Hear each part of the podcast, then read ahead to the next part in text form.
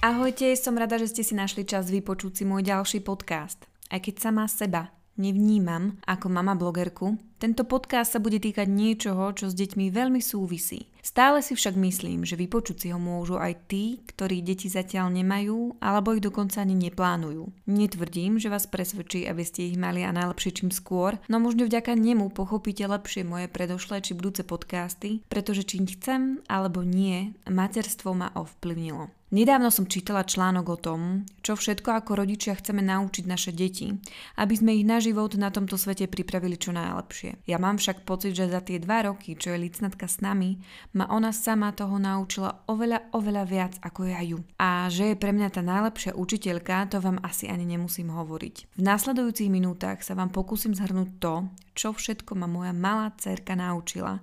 Samozrejme niektoré body sú prudko všeobecné, iné naopak veľmi individuálne, pretože sme všetci rôzne osoby s rôznymi vlastnosťami a potrebami. Ak sa vám bude podcast páčiť, prosím neváhajte ho zdieľať medzi svojimi priateľmi a blízkymi. A pokojne ma aj tagnite v Insta Stories. Ja sa potom rada začervenám a poďakujem, keď to zbadám. Príjemné počúvanie. A začnem rovno prvým bodom. V ňom podľa mňa so mnou bude súhlasiť veľa mám. Deti nás vedia vycvičiť k neskutočnej trpezlivosti. Ja som nebola nikdy nejako extra trpezlivá a teda priznávam, asi nie každú z nás, lebo, lebo nikto je proste tak tvrdý, že jeho to nezmení, no lícnatke sa to so mnou podarilo. Ja som bola odjak živa extrémne netrpezlivá. Ako dieťa som hľadala, lašovala vianočné darčeky. Chodila som k svojej mamine e, stále dokola pýtať sa, koľko dní ostáva do Vianoc. A ono mi to asi ostalo aj do dospelosti. Verejne sa priznávam, mm, raz som sa postavila do pracovne a rozhliadla sa tam. A ostalo iba pri rozhliadaní, to sa priznám, no vedela som, že pán je už nakúpil vianočné darčeky, tak som sa teda pokúšala iba tak nazrieť, či náhodou niečo nezazriem, pretože aktívne hľadať som sa bála. Ja som sa teda hlavne bála pavúkov, ktorých tam v tom čase bolo požehnanie, takže som sa iba z diaľky ako si pozerala a či náhodou niečo nezazriem. Teraz by som to nerobila, ani by ma to nenapadlo. Netuším, čím to je, ale tak nejak s príchodom licnatky u mňa táto potreba adrenalinového hľadania opadla. A skôr, keď mi povie, že niečo pre mňa má, tak sa ho iba opýtam, že nech mi teda dá nejaké indície a ja skúsim hádať. A vlastne opadlo nie len to. Veľmi intuitívne som sa pri výchove licnatky priklonila k tomu, že ju nechám veci robiť samú, ak to teda ona chce. Keď vidím, že jej niečo nejde, tak sa jej opýtam, či jej môžem pomôcť a ona mi vtedy sama povie, teda naznačí, že potrebuje pomoc. A áno, trvá to niekedy naozaj všetko dlhšie, ja mám niekedy nervy nad ranc, ale vyvarujeme sa tým nejakým vrieskajúcim scénam plaču a kriku. Priznávam, keď sme pri susedovom mačiatku, tak občas musím zvýšiť hlas, pretože asi by sme tam aj nocovali a stanovali. Ale inak som sama zo seba veľmi prekvapená, akou trpezlivosťou som zrazu obdarená, len sa teda modlím, aby zo mňa nevyprchala. Dnes som napríklad zavesila na Instagram video, kde licnatka čistí cibuľu. Video som samozrejme musela zrýchliť, pretože kým ju ošúpala, tak ubehlo niekoľko minút, no cvik robí majstra a ja pevne verím, že časom sa v tom zlepší a pre mňa bude dar za trpezlivosť a čakanie to, že, že veci bude robiť ona sama a nebude ku všetkému potrebovať iba mňa. Licnatka ma okrem trpezlivosti naučila aj tomu, aby som znížila nároky na ľudí, s ktorými sa stretávam. Aby som možno dávala druhé šance, ktoré dávať nezvyknem. Voľa, kedy som mala nároky na ľudí a ich prácu niekedy naozaj vysoko no s jej narodením, s jej výchovou sa to pomaly mení a snažím sa viac pozerať na to, ako môžu ľudia vidieť veci svojimi očami a nepozerajú sa na svet tými mojimi. A teda predovšetkým nemám od nich prehnané očakávania. Snažím sa nie len jej, ale aj iným ľuďom veci viac vysvetľovať, ako iba hromžiť nad tým, prečo to, čo sa im snažím povedať, nevedia pochopiť hneď na prvý krát. Naučila ma veci príliš nekomplikovať práci som bola s jednou kolegyňou majsterka konšpiračných teórií, ktoré sa žiaľ často potvrdili, avšak nad niektorými vecami som sa možno až príliš často zamýšľala a riešila v hlave.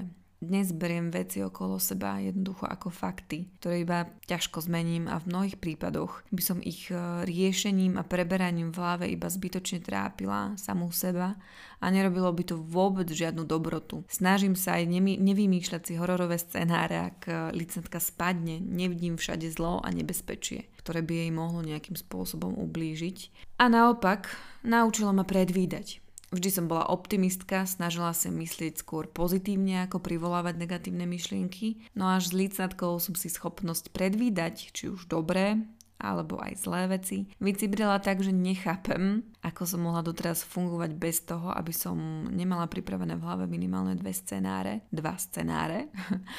čo ak to, čo ak hento, i keď túto vlastnosť mám teraz ešte iba v rozpuku, to naozaj, pretože ako na just vždy, keď zabudem na plán B a C, lícnaka sa rozmyslí a nechce ani za nič pokračovať v tom pláne A. Ale nie je to žiadna tragédia, mm, ja to beriem ako také oživenie nášho života, nášho vzťahu. Možno za iných okolností by ma to nahnevalo, no ja si v takej situácii stále spomeniem, že musím vidieť veci jej očami a možno pochopím, ako vidí veci ona, pretože istotne so mnou budete súhlasiť. Mnoho obyčajných vecí našimi očami prehliadame. No detské oči vidia aj v tých obyčajných veciach veľa neobyčajného. Ja si pamätám, ako som jej prvýkrát ukazovala obyčajného mravca. Pre mňa to bol mravec ako každý iný, taký, akého som už roky zblízka teda nevidela teda to, keď k nám doliezli do jedného podnájmu a putovali po spod e, vchodových dverí až do našej kúpeľne naozaj neriešim. Vtedy nebol čas na študovanie ich správania a tešenie sa z ich aktivity, ale až z lícatkou som jedného mravca dlho obzerala.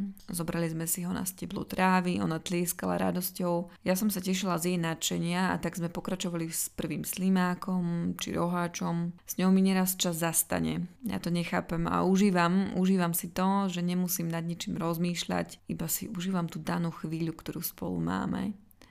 A nechcem teraz byť nejaká precitlivá matka, ale, ale keď začne tlieskať nad niečím, čo, čo proste vidí prvýkrát, čo doteraz videla iba v knihe a zrazu jej to ukážem, že aha, poď, pozri sa, tak je to naozaj neobyčajná chvíľa. Dnes nám takto na okne pristal nejaký prerastený cvrček, ja neviem, bolo to naozaj veľké. Áno, takéto veľké 10 cm zelené, nad ktorým by som inak akože výskala strachom, ale s ňou, keď to bolo samozrejme za sklom, to malo také svoje čaro, že ona sa tak tešila z toho, že to vidí. No tak nech sa teší zatiaľ, kým, kým jej to ne, nedojde, že to vôbec nie je taká radosť. No, a, a to, ako nás deti zrkadlia, teda sme pre ne vzorom, mi tiež ťuklo do očí práve v súvislosti s, do, s drobným hmyzom. Práve v čase, keď som jej značením ukazovala pavúka, nad ktorým by som už inak ohrňala nosom a asi by som ho veľmi necitlivo zašliapla. Uvedomila som si, že musím sa jednoducho správať inak, ak na ňu nechcem prenášať negatívne pocity a moje osobné strachy. Preto za každým, keď vidím drobný hmyz, ktorý naozaj neznášam, snažím sa premôcť, usmievať sa a, a, a žiariť šťastím Dokonca im aj kývem, ale teda neublížim. Myslela som, že toto zrkadlenie príde o čosi neskôr s jej vyšším alebo teda dospelejším vekom. No párkrát ma videla, ako sa pred zrkadlom obzerám, keď sa obliekam a hádajte, čo robí pred zrkadlom ona. Teraz už to isté. Rovnaké to je aj keď si veľmi negustiózne oblíže, oblížem napríklad prst, keď otačam stranu nejakého letáku alebo knihy. Robí to isté niekedy sa dokonca náročky postaví ako, ako ja a minule si rovnako podoprela hlavu, kým sme v jednej kaviarni čakali na koláč. Neostáva mi nič iné, iba sa polepšiť v tom, ako pred ňou vystupujem a teda aj pred všetkými ostatnými, lebo, lebo ona je môjim najväčším zrkadlom. A to ešte nerozpráva a na to sa budem naozaj veľmi tešiť, keď, keď začne vynášať z domu všetky nejaké také klebety, čo mama povedala a podobne. Zatiaľ to iba naznačuje a ukazuje, takže ešte chvíľku máme čas a sme, sme s pánom je úplne v pohode.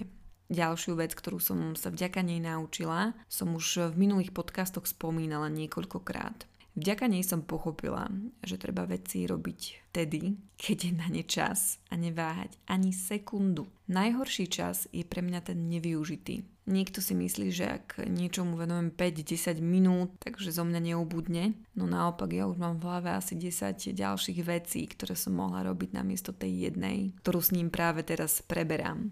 O čase pre seba, teda o čase, keď lícnatka spí, som vám už hovorila. Vždy, keď licencka spí, tak sa snažím pripravovať si veci na blog, na tieto podcasty, na Instagram, striham si látky na vrecka, alebo robím nejaké ďalšie veci pre ľudí, s ktorými spolupracujem. No dokonca čítam alebo upratujem. Samozrejme, nie vždy sa dá všetko stihnúť, takže sa stane, že licencka sedí pri mne, keď čijem napríklad vrecka, alebo spoločne fotíme nejaké veci na Instagram. No to potom tak aj vyzerá. Ale počítač sa snažím pri nej uh, mať zapnutý úplne minimálne a s úplne pokojným svedomím môžem povedať, že, že by som za celý jej život zvládla spočítať na prstoch mojej ruky, koľkokrát som pri nej pracovala na notebooku. Nechcem, aby ste to brali ako chvastanie, ako všetko zvládam a ako oddelujem materstvo od práce, to vôbec nie.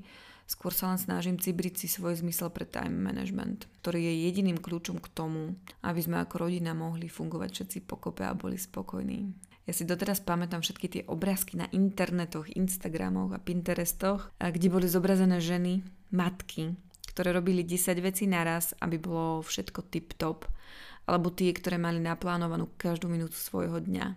Teraz im už rozumiem. Keď som ešte nemala cerku, moja kamarátka dvoch, matka dvoch detí mi povedala, že keď nejaké budem mať, už nikdy sa poriadne nevyspím. Som sa na ňu tedy pozerala ako na blázna, pretože jej deti už mali v tom čase 5 rokov a už vtedy som predpokladala, že v tom čase, v tom veku už snad deti prespia celú noc. No vysvetlila mi, že tým nemyslela budenie sa v noci, ale to, že odkedy má deti, jej spánok je ako si citlivejší a stále je v strehu, či ju náhodou deti nebudú potrebovať že už nespí tým takým tvrdým a bezstarostným spánkom, ale už je to taký plitkejší spánok, pretože čo ak by ju jedno z jej detí volalo v noci alebo tak, alebo by ju potrebovalo. A tak to naozaj je.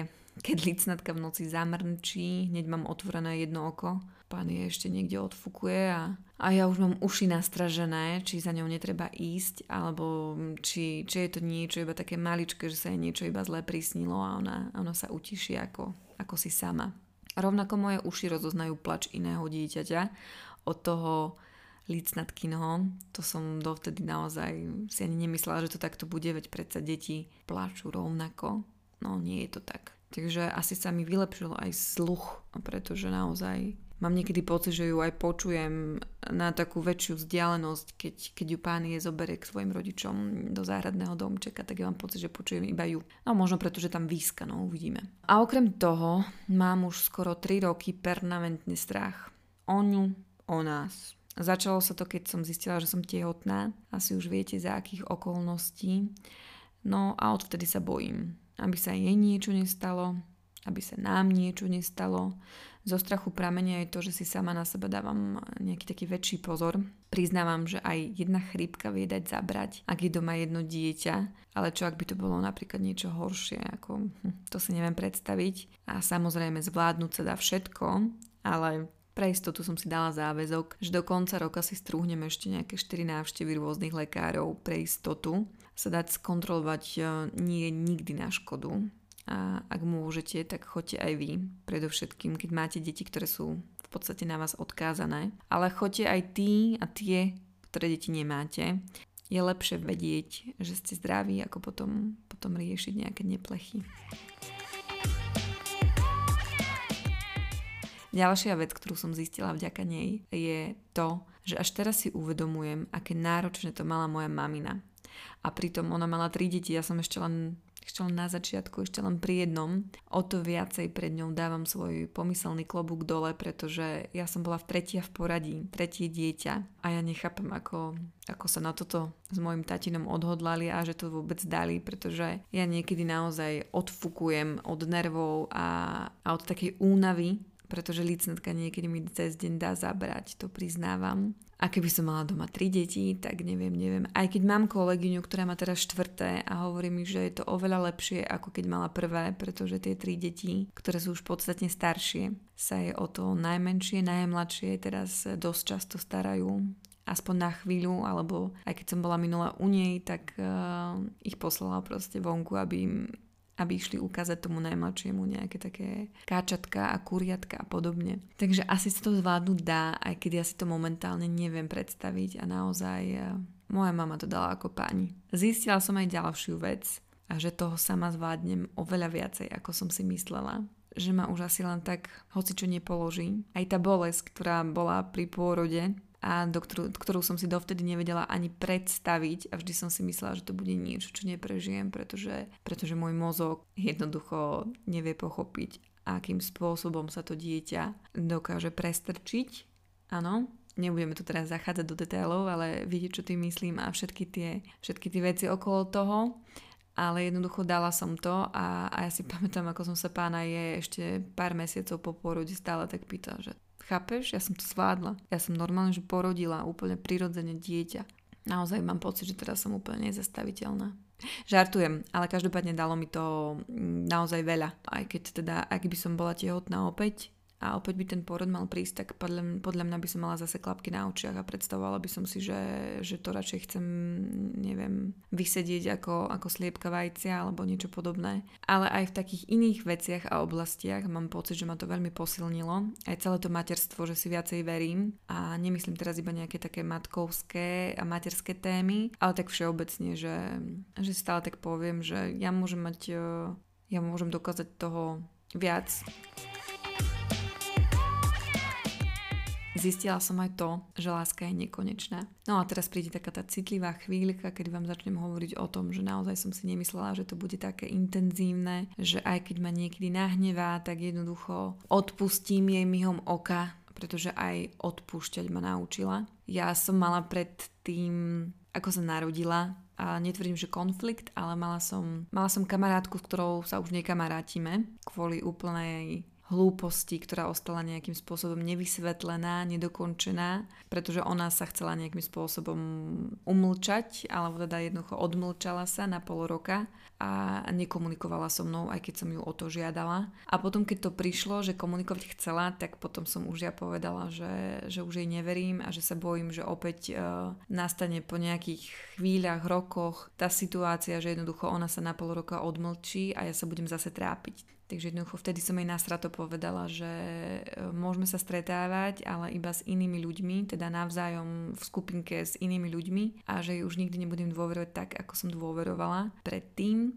No a myslím si, že licentka ma naučila, že, že teraz by som tie veci už možno neriešila tak horúcou hlavou ako vtedy, a viem si predstaviť, že teraz by som sa s tou osobou stretla a, a v pohode by sme sa možno mali o čom porozprávať, aj keď mám pocit, že z toho, čo viem, že každá sme už úplne, úplne inde a žijeme si trošku iné životy, ale stále si tak myslím, že, že keby sme sa stretli, tak možno, možno by to vedelo fungovať, aj keď je pravda, že už asi nie tak ako voľa kedy, ale to neznamená, že by to nemohlo fungovať inak. Takže licentka ma naučila odpúšťať a licentka ma naučila to, že naozaj tá láska nekonečná. Tak nie je láska je nekonečná. Pretože ani nemusím to asi ďalej rozvádzať a hovoriť o tom, že s tým súvisí aj nejaký ďalší bod.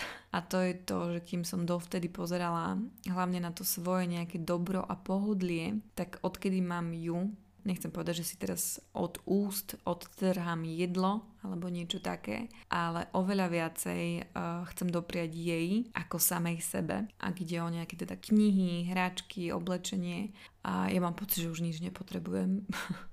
Aj keď priznávam, že teraz som si kúpila možno takú trošku drahšiu kozmetiku, ale to som si povedala, že sa potrebujem jednoducho odvďačiť a odmeniť sama sebe za všetko. Hej, nemusíme si tu teraz hovoriť dôvody, ale každopádne e, teraz mi robí oveľa väčšiu radosť, keď vidím jej tie žiarivé očka a podobne. A takisto mi robí radosť, keď, keď sa s ňou môžem deliť napríklad o jedlo. Hej, to, to asi pochopia hlavne, hlavne tie mamy, ktorých deti asi sa nejdú veľmi pretrhnúť aby, aby sa najedli, tak to je asi trošku aj náš prípad, takže mňa veľmi teší, keď idem niečo zjesť a ona to chce tiež.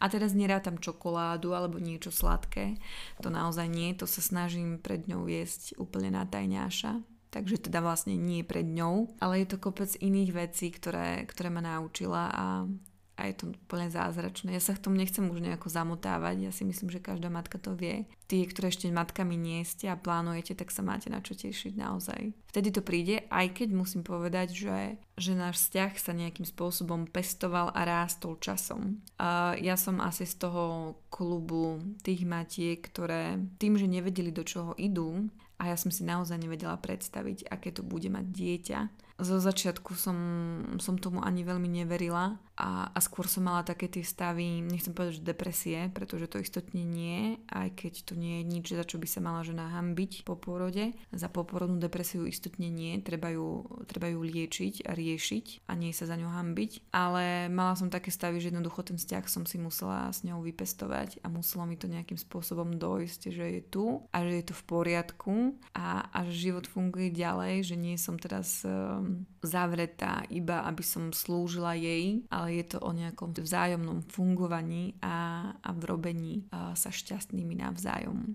Takže naozaj do toho som musela dozrieť. A trošku mi to trvalo, ale o to intenzívnejšie je to teraz. A zároveň, čo ma ešte naučila, je to, že, že niekedy vieme komunikovať aj bez slov a že sa to vôbec dá. Komunikujeme spolu naozaj bravúrne a ja som to teraz ne, neverila tomu, že, že niekedy mi bude stačiť tak málo, aby som pochopila, čo chce. A je to zase niečo zázračné, je to asi medzi nami dvomi, pretože pán je tým, že s ňou nie je tak často, keďže chodí do práce, tak túto vlastnosť asi až tak e, vypestovanú v sebe nemá a často sa stáva, že sa na mňa pozerá, že toto si ako vedela. No už tak my matky to vieme budeme.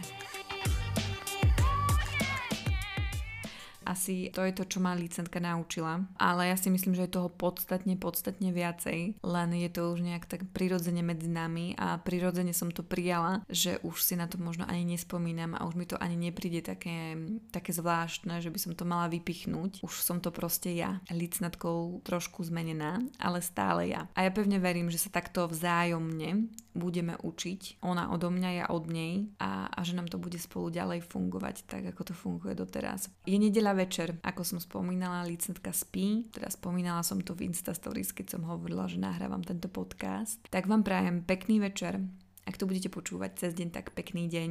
A ja sa teraz idem odobrať, aby som chytila štetec a farbu do rúk, pretože mám rozrobený jeden projekt, ktorý som spomínala už v minulom podcaste a ja vám o ňom poviem viacej, keď bude hotový. Ale už teraz som naznačila, že to bude niečo s farbou, takže ja idem teraz maľovať a natírať. A držte mi prsty, aby som sa mala čím pochváliť. Majte sa.